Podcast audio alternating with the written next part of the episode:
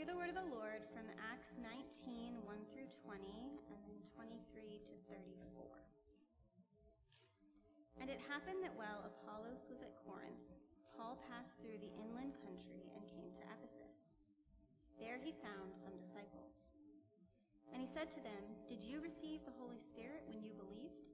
And they said, "No, we have not even heard that there is a Holy Spirit."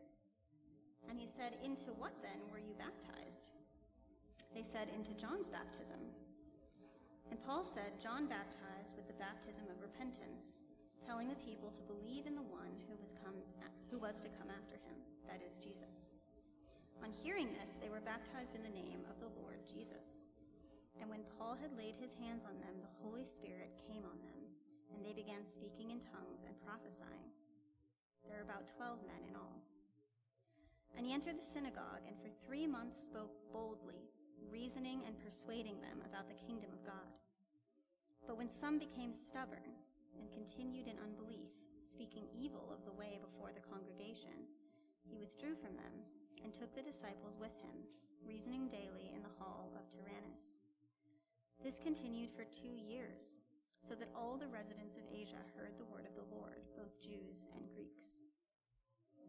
And God was doing extraordinary miracles by the hands of Paul, so that even handkerchiefs or aprons that had touched his skin were carried away to the sick, and their diseases left them, and the evil spirits came out of them. Then some of the itinerant Jewish exorcists undertook to invoke the name of the Lord Jesus over those who had evil spirits, saying, "I adjure you by the Jesus whom Paul proclaims." 7 sons of a Jewish high priest named Sceva were doing this. But the evil spirit answered them, "Jesus I know, and Paul I recognize, but who are you?" And the man in whom was the evil spirit leapt on them, mastered all of them, and overpowered them, so that they fled out of that house naked and wounded. And this became known to all the residents of Ephesus, both Jews and Greeks, and fear fell upon them all, and the name of the Lord Jesus was extolled. Also many of those who were now believers came, confessing and divulging their practices. And a number of those who had practiced magic arts brought their books together and burned them in the sight of all. And they counted the value of them and found it came to 50,000 pieces of silver. So the word of the Lord continued to increase and prevail mightily. Skipping down to 23. About that time there arose no little disturbance concerning the way. For a man named Demetrius, a silversmith, who made silver shrines of Artemis, brought no little business to the craftsmen. These he gathered together with the workmen in similar trades, and said, "Men, you know that from this business we have our wealth, and you see and hear that not only in Ephesus, but in almost all of Asia, this Paul has persuaded and turned away a great many people, saying that gods made with hands are not gods. And there is danger, not only that this trade of ours may come into disrepute, but also that the temple of the great goddess Artemis may be counted as nothing, and that she may even be deposed from her magnificence, she whom all Asia and the world worship." When they heard this, they were enraged and were crying out, "Great is Artemis of the Ephesians!" So the city was filled with the confusion, and they rushed together into the theater, dragging with them Gaius and Aristarchus, Macedonians who were Paul's companions in travel. But when Paul wished to go in among the crowd, the disciples would not let him. And even some of the Asiarchs, who were friends of his, sent to him and were urging him not to venture into the theater. Now some cried out one thing, some another, for the assembly was in confusion, and most of them did not know why they had come together. Some of the crowd prompted Alexander, whom the Jews had put forward, and Alexander, motioning with his hand, wanted to make a defense to the crowd. But when they recognized that he was a Jew, for about 2 hours they all cried out with one voice, "Great is Artemis of the Ephesians." This is the word of the Lord. Well, good morning. My name's Gary Miles, if you don't know me. I'm one of the elders here at Kishwaukee. And as we mentioned, Tom is on mission in Sierra Leone this week. He'll be back next week to finish up his series in Ephesians. Tom gave me quite a bit of latitude this morning on what I wanted to preach on, but honestly, I felt led to dig a little bit more into the church of Ephesus. So when the original Star Wars movie, this was a trilogy by George Lucas, came out, I was in high school. So that was 1977. I know I'm dating myself. Following that first release of Star Wars, there were two other episodes, Empire Strikes Back and Return of the Jedi. Well, those movies were classic in the sense of good and evil and the line that sometimes gets blurred between them. Pretty decent movies, I guess. But it wasn't until 1999 before what became known as the prequel trilogy was first released. So it was 22 years to finally get the backstory. How did Darth Vader come to be, and what happened to the influence of Obi-Wan Kenobi? All these questions finally got answered. Then, of course, people wanted to know, but what happened after the Return of the Jedi? Well, there was a long planned sequel. Again, it was a trilogy. But it wasn't released until 2015, so it was 32 years after the last original. But people wanted to know the full story, right? They wanted to know what happened. So I know you're probably thinking right now, Gary, who cares? And probably nobody. But it got me thinking about the church in Ephesus, and I wondered how that church came to be so important. You know, I looked back over the last year and discovered that between Eric and Trevor and Tom, all three of them hit major messages, all from the book of Ephesians. It's a beautiful letter, focuses on God's purpose, His grace, and what God desires of His church, the people, us. Well, it made me wonder how people in Ephesus even became followers of Jesus in the first place, and then what happened to them over time. So to fill out the story a bit for us, I decided I would do Ephesus, the prequel and the sequel. You don't have to wait 22 years for the answers to those questions either. But actually, I believe there are some very practical lessons we can learn from this reading, and we can learn for Kishwaukee and for every church. And I think specifically for Kishwaukee as we prepare a new chapter in our ministry with Pastor Nick. So before we turn our attention to God's Word, let's pray together. Lord, I pray that you will open our minds and hearts to understand your Word this morning and what you would have us learn. I ask specifically that this would not be simply a message for this moment, but a truth by which we are changed and will live out. I pray this in Jesus' name. Amen. So first, let me put up a map so you can get a visual of where Ephesus actually is located. Tom has mentioned this, but it's on the western side of Turkey. It's on the shores of the Aegean Sea. By the way, just for reference, Tom's down here, Sierra Leone. Here's a map zoomed in a little bit more. You can kind of see, for reference, here's Israel, Jerusalem. So you can kind of see where we are. At the time of Paul, it still had access to the Aegean Sea through a river that created an inland harbor. But that's now been silted over, so they don't have access to that anymore. But back then, it gave excellent access to much of the Roman Empire. Its location was at the intersection of trade routes, which allowed Ephesus to become a major commercial city.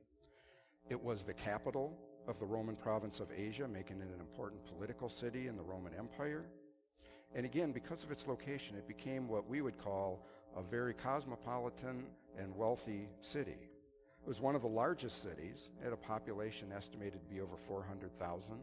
So imagine a city back then twice the population of Rockford. It's really astounding, actually. It also is most famously known for being the center of worship for the fertility goddess, Artemis. The temple to Artemis is one of the seven ancient wonders of the world. Here's a picture of some of the ruins of the temple in Ephesus today. And here's an artist's rendition of what it generally would have looked like back then. It's just a massive, massive temple. I don't have time to go into all those details, but you can imagine the strong influence worshiping that God had in that city. Now, I suppose you could liken it to New York City today. It's wealthy, it's cosmopolitan, it's at an intersection of trade, very influential, and plenty of idols to worship. So it was into this environment that Paul chose to build a church. How did that happen, and what can we learn from it for Kishwaukee 2,000 years later? Well, let's find out. If we back up to the previous chapter 18 in Acts, we find Paul's already in Ephesus, and he's there with a couple familiar names, Priscilla and Aquila. They were both followers of Jesus. He's there a short time, speaking to the Jews in the synagogue, and then he leaves but promises to return. He then goes to Caesarea and Jerusalem, and then Antioch. From here he begins what we call, or what we know as, his third missionary journey, winding his way through the interior and returning to Ephesus. So again, here's a map of that. He starts here in Antioch. He works his way through the interior, ends up in Ephesus, stays there. And the rest of the journey, he works his way all the way around to Corinth. He ends up coming all the way back, eventually works his way all the way back down, ending up in Jerusalem. That's his third missionary journey. We also read that another familiar name, Apollos, made his way to Ephesus while Paul was gone. So the start of the church in Ephesus, we can see, was with Paul's initial stop, Priscilla and Aquila teaching after Paul left, and then Apollos coming also to teach. But soon Apollos left to go to Corinth, and it's during this time that Paul returned. So now the time is roughly 53 AD, okay? Just for reference, that'll be important later. So this is where we pick it up in Acts chapter 19. And I do love the book of Acts. It's kind of like reading an action novel to me. There's just so much going on. It's kind of dizzying sometimes. But let's see what happened in Ephesus. So here's the prequel titled Something Missing. And you'll notice Paul immediately recognizes upon his arrival that something is missing. Through the work of Apollos and Priscilla and Aquila, Paul finds some disciples. It says about 12 men in all. But Paul is compelled to ask, did you receive the Holy Spirit when you believed? Now you have to wonder, what did Paul not see in these disciples to ask such a question? Is it a lack of love? Is it no joy? No faith? What was it that was missing? Well, what does he do? He immediately baptizes them into the name of the Lord Jesus, and the text describes how the Holy Spirit came on them in a very powerful way. More on that in a minute. But the point I want to make here is Paul set out to baptize them and to teach and make disciples, just as Jesus instructed us to do in the Great Commission. But I want to focus in on what Paul then said about doing. So let's look at the text. I want to start in verse 8. It says, Paul entered the synagogue, spoke boldly there for 3 months, arguing persuasively about the kingdom of God. But some of them became obstinate. They refused to believe and publicly maligned the way. So Paul left them, he took the disciples with him, and had discussions daily in the lecture hall of Tyrannus. This went on for 2 years, so that all the Jews and Greeks who lived in the province of Asia heard the word of the Lord. 3 months Paul spoke boldly to the Jews in the synagogue. It was typical of Paul. He usually would go to the Jews in the synagogue first, then to the Gentiles. When he got pushback, he took the disciples with him, and he taught in the lecture hall every day for 2 years. Think about that. Every single day for 2 years, Paul taught and discipled people to build and mature the church. And this is just part of his third missionary journey. Well, the first takeaway here, I submit, is it requires commitment to build a thriving church serving the Lord. It takes commitment. I think back on this church, just in my time here over 30 years, but to recognize it's been going on since 1844. That's 178 years. So to put that in perspective, consider if this church continues to serve another 178 years. That would be the year 2200. Try to imagine that. This church has been committed to serving a long time. And I look at the people that continue to teach, they organize Bible studies, they mentor, they teach the youth. Year after year after year. It's a huge commitment, and it's clearly one that's done out of love for Christ. Well, what was the result in Ephesus? People were changed, because when the gospel is proclaimed, people are changed. The text tells us God did extraordinary miracles through Paul. People cured of illness, evil spirits driven out. So much so that it says people tried to invoke the name of Jesus, whom Paul preaches, to their own advantage for power or money. It specifically mentions the funny story of the 7 sons of Sceva when one day the evil spirits answered back, Jesus I know, and I know about Paul, but who are you? I think it's like a comedy sketch, actually. But let me say a little something about the miracles performed through Paul and then the earlier reference of the outworking of the Holy Spirit. We need to be careful when we read the book of Acts in particular that we don't draw a false understanding of the works of the Holy Spirit. Yes, he works in our lives and in fact sometimes in miraculous ways. But we should also understand that what God did in this particular time and place was his will. To expect to see miracles of the Holy Spirit as normal or typical all the time, it's not necessarily how to understand that text.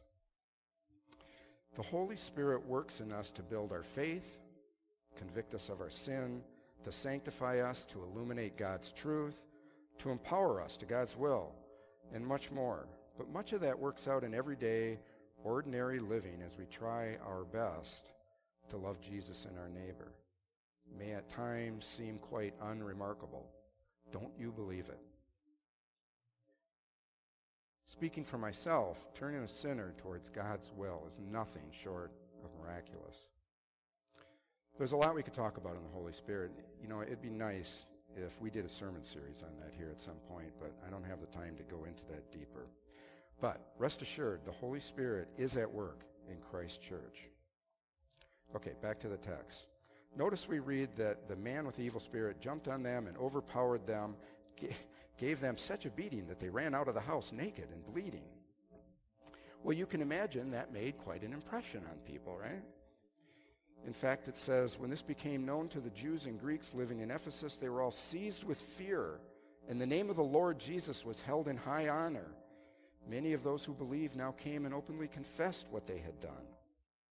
A number who had practiced sorcery brought their scrolls together and burned them publicly. When they calculated the value of the scrolls, total came to 50,000 drachmas. Now, I need to make this point real clear. People were changed, certainly due to the events they were seeing, right? They were changed. But being seized with fear and holding the name of Jesus in high honor is not the same as people coming to a saving faith in Jesus as Lord. But it does say, many who already believed now came and openly confessed what they had done. That's repentance. A number who practiced sorcery, it says, burned their scrolls publicly. Again, that's a public expression of repentance. And that's a clear change in who they were.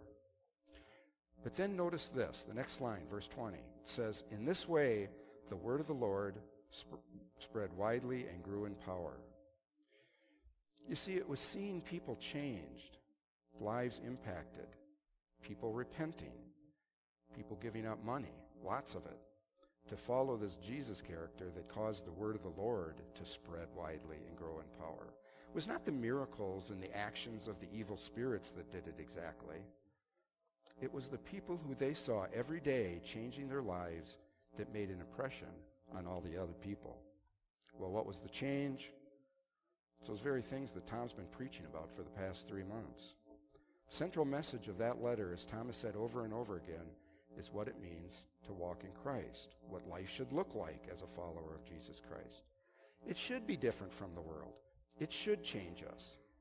How we interact in our relationships, how we speak, what we do with our time and resources, how we do our work. Gentlemen, how we treat our wives. Ladies, how we treat your husbands. Parents and children, how you interact. You bet the world should see a difference. Now, for some who have been following the Lord a long time, it may be hard to recognize a change, but it's there. You might think of it like looking back at your high school yearbook. Year to year, you don't think you really changed hardly that much, right? Until you look back at your yearbook picture. Now, you can debate whether that's better or not. I don't know. But the Holy Spirit is constantly and forever at work and to change us more and more towards the image of Christ. Now, sometimes that's dramatic. Usually it's more gradual. Okay, so the gospel's power to change lives also results in another truth. The gospel is contagious when truth is proclaimed. It's contagious. We need to remember that. Now, remember how else this started. Two things. Paul baptizing men in the Holy Spirit, and Paul's commitment to teaching every day about the truth of Jesus Christ. Just let me remind you of Jesus' Great Commission. He said, go and make disciples of all nations, baptizing them in the name of the Father and the Son and the Holy Spirit, and teaching them to obey everything I have commanded you. Baptizing them, teaching them to be disciples. That's what Paul did. And the result? The church grew. That's what we're called to do for Christ's church today and every day. So, commitment to discipleship, people's lives will be changed, and when truth is proclaimed, you can trust the gospel is contagious. Now, if you're tracking here, you can tell I'm channeling my inner Sesame Street learning, focusing on C words, commitment, changed, contagious. I thought about using the Cookie Monster for my graphic, but I didn't want to distract people about cookies. I know you all have C is for Cookie running through your head right now, that song, don't you? Okay, let me go on. But we also see a couple other truths playing out. Notice that what he said about the value of the scrolls. They totaled 50,000 drachmas that they burned. In today's dollars, that's about $12 million. By any measure, that was a lot of potential wealth given up to follow Christ. The Bible tells us over and over there's a cost to following Jesus, right? In this case, it was future income and the loss of, I guess, what would be called an asset of value. Now, we need to remember there's a difference between value and cost. Those scrolls didn't really cost that much, but they were valued for their incantations and the supposed future income potential from that. So we intuitively understand the concept of value as opposed to cost. The cost we bear today for following Christ may be wide-ranging, sacrificing advancement at work, for example, because it would pull us away from our family or the church too much. That's a cost. How we steward our money certainly can feel like a cost. How we invest our time absolutely is a cost. The list goes on. But when you come to understand that all we have is God's, and He graciously provides it for us, it's no longer seen as a cost because the value of what we really cherish, following Christ, well, it's infinite. It's eternal. Again, a lot more I could say on that, but I need to press on. So not only there's a cost, but we can expect conflict when Jesus was proclaimed. In Ephesus, you'll notice the conflict just started right away. When Paul was speaking in the synagogue, it said some became obstinate and maligned the way. But it got worse, not surprisingly, when certain people's income was threatened. So the riot in Ephesus shows us the power of the purse. As the text describes it, a silversmith, Demetrius, argued that the craftsmen and workers who made a living off of the worshippers of Artemis were having their income affected because this fellow, Paul, has led astray large numbers of people. Well, as people became believers in the true God, they no longer were visiting the temple and the shrines to Artemis, nor buying their crafts and idols they made. It cut into their business. Notice what it says. There's danger not only that our trade will lose its good name, but also that the temple of the great goddess Artemis will be discredited, and the goddess herself, who is worshipped throughout the province of Asia and the world, will be robbed of her divine majesty. Notice his first concern is lost reputation of the trade. You can translate that to mean lost profits. And then secondary, he mentions the great goddess will be robbed of her divine majesty. Well, I don't know what to say about that other than not much of a god, really, is she? But you can see from the text that Demetrius whipped up the crowd into a frenzy such that it turned into a mob shouting for 2 hours, "Great is Artemis of the Ephesians! Great is Artemis of the Ephesians!" 2 hours! It was so mob-like that the text says in verse 32, "The assembly was in confusion. Some were shouting one thing, some another. Most of the people did not even know why they were there." I just have to say it as an aside. Some things never change. We see this sort of thing happen with mobs throughout history. And do you notice about conflict, more often than not, it stems from competing idols or loves, particularly when it impacts people personally? It's not always a rejection of the truth of the message. We live in a cultural moment where that is as true as ever. Now, Jesus warned us clearly that we should expect conflict, right? He didn't sugarcoat it. He says in John 15, "If the world hates you, keep in mind that it hated me first. If you belonged to the world, it would love you as its own. As it is, you do not belong to the world, but I have chosen you out of the world. That is why the world hates you." Those are strong words. But he also reminds us in John 16, I have told you these things so that in me you may have peace. In this world you will have trouble, but take heart, I have overcome the world. Now, I wish I could say conflict is only external, but we know it isn't. We all fall at times in this broken world, and occasionally it causes conflict, even within the church. We know that sometimes that conflict is good, maybe even necessary to get back on mission. Sometimes it is a distraction from that mission. But let me say this, if there's any place on earth, any group of people where repentance, grace, forgiveness should be the antidote to conflict, it should be the church. It should be us. Well, what do we see in Ephesus? Paul persevered through the conflict, and Christ's church flourished. We're called to do the same. Okay, commitment to discipleship. People's lives will be changed. The gospel is contagious, and there is a cost to following Jesus, and we can expect conflict. As I said, these are some good practical reminders, I think, for any church, but particularly Kish at this time. So that's the prequel. Out of all that, a very solid, Jesus-loving church grew in that important part of the world. But now Paul leaves around 55 AD. He writes his letter we know as Ephesians roughly 4 or 5 years later. That's a letter that obviously helped mature the church in the region. But what happened to them over time? Well, I titled this, the sequel, Something Lost. We find the rest of the story, as Paul Harvey used to say, and again I'm dating myself, in Revelation chapter 2. I'm going to read that real quickly, and then I just want to touch on one thing that I think we can learn from them, and then I'll close. Revelation 2, it says, to the angel of the church in Ephesus write, these are the words of him who holds the seven stars in his right hand, walks among the seven golden lampstands. I know your deeds, your hard work, and your perseverance. I know that you cannot tolerate wicked people, that you have tested those who claim to be apostles but are not, and have found them false. You have persevered and have endured hardships for my name, and have not grown weary. Yet I hold this against you. You have forsaken the love you had at first. Consider how far you have fallen. Repent and do the things you did at first. So, this is the first of 7 letters to the seven churches in Asia that Christ instructed John to write. John recorded Revelation, most people would say about 95 AD. So we're now talking some 40 years after Paul left Ephesus. So as much as 2 full generations later, what does Christ say to the church in Ephesus? What I want to focus on is what changed for the church. And notice he says, starting in verse 2, I know your deeds, your hard work, and your perseverance. I know that you cannot tolerate wicked people, that you have tested those who claim to be apostles but are not, and found them false.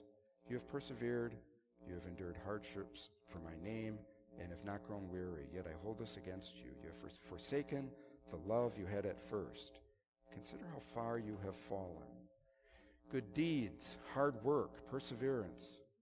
They tested and held to the truth. They endured hardships. They didn't grow weary. All signs of a healthy, thriving church. And yet, Christ says there's something in the church at Ephesus that was lost. He said they had forsaken their first love. What was that? Well, it was Christ himself. You see, they were working hard. They were persevering. They're doing good stuff. But why? While they were busy doing stuff, they seemed to have lost the main reason for doing it in the first place. Their outward expression of love for Jesus Christ himself. Christ puts it in perspective by telling them to consider how far they have fallen. Now, we get a hint of the depth of that love in Paul's prayer for them in his letter. Listen, I'm going to start, it's in chapter 3, verse 16. Again, this is the letter that we've been studying, letter to the Ephesians. I pray that out of his glorious riches he may strengthen you with power through his Spirit in your inner being, so that Christ may dwell in your hearts through faith. And I pray that you, being rooted and established in love, may have power together with all the Lord's holy people to grasp how wide and long and high and deep is the love of Christ, and to know this love that surpasses knowledge. There's a sort of bottom line in our work, our mission, even our lives as Christians. Above all else, we're to love Christ. And everything we do is to love him. It's to be because of that love. It's for that love. It's with that love, and it's in that love. Now, please don't hear in this that we can go about our lives and do whatever we want and it doesn't really matter because, hey, we love Christ, right? That's not what I'm saying. Rather, you can expect that it's because of that very love that we should be changed, right? Our lives should reflect that. Have we made mistakes? Sure. Do we stumble at times? You bet. Do we get weary and discouraged? Who doesn't? Does our pride sometimes cloud our judgment and get in the way? Well, I sure know mine does. Do we sometimes lose sight of our purpose? Of course we do. We're sinners. We're trying to do our best to follow Christ through all the messiness that life brings. But you know, time and again, this church, Kishwaukee, has gone back to the well that sustains faith and life. That's Jesus Christ and our love for him. That's what Jesus is simply reminding us of here. So I said there's a sort of bottom line to our mission. I want to close with this story. About 20-some years ago, I was sitting in a doctor's office doing what everybody used to do sitting in a doctor's office, pick up one of those things you used to call magazines. I don't even know if they have magazines in doctor's office anymore. But I flipped it open. It was a sports magazine. I flipped it open, and it was a scouting report for professional tennis. Now, yeah, I like tennis, but it's not like I'm a nut about tennis, but I thought this would be interesting. And you know what scouts do, right? They look at physical attributes, look at their skills, you know, positive stuff, their attitude, all sorts of stuff they look at to try to see if that person's going to be successful as a professional athlete. Well, I was reading through this, and one of them caught my eye. It's very short. And this is what he said about this athlete. It's tennis, okay? Weak backhand, slow to the net, inconsistent serve, wins matches.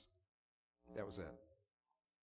Weak backhand, slow to the net, inconsistent serve, wins matches. He wasn't perfect. He had his faults, right? But he did what the point of the whole game was. You see, and in the end, loving Christ is kind of our aim, right? It's the bottom line of it. And I think if we keep doing that, all that other stuff will work itself out. Let's pray. Lord, this is your church. You've been ever faithful to it for nearly 180 years. We pray this morning that as we approach yet a new chapter in this church's mission for your kingdom, that we will remain focused on you and the truth of the gospel. And may our love for Christ remain the single guiding aim and purpose and result of Kishwaukee as we soon begin yet another new chapter of ministry together. By your Spirit, give us the courage to proclaim Christ and him crucified, and that we too would reflect changed hearts and minds and lives, and all that for the sake of your kingdom and your glory. Amen.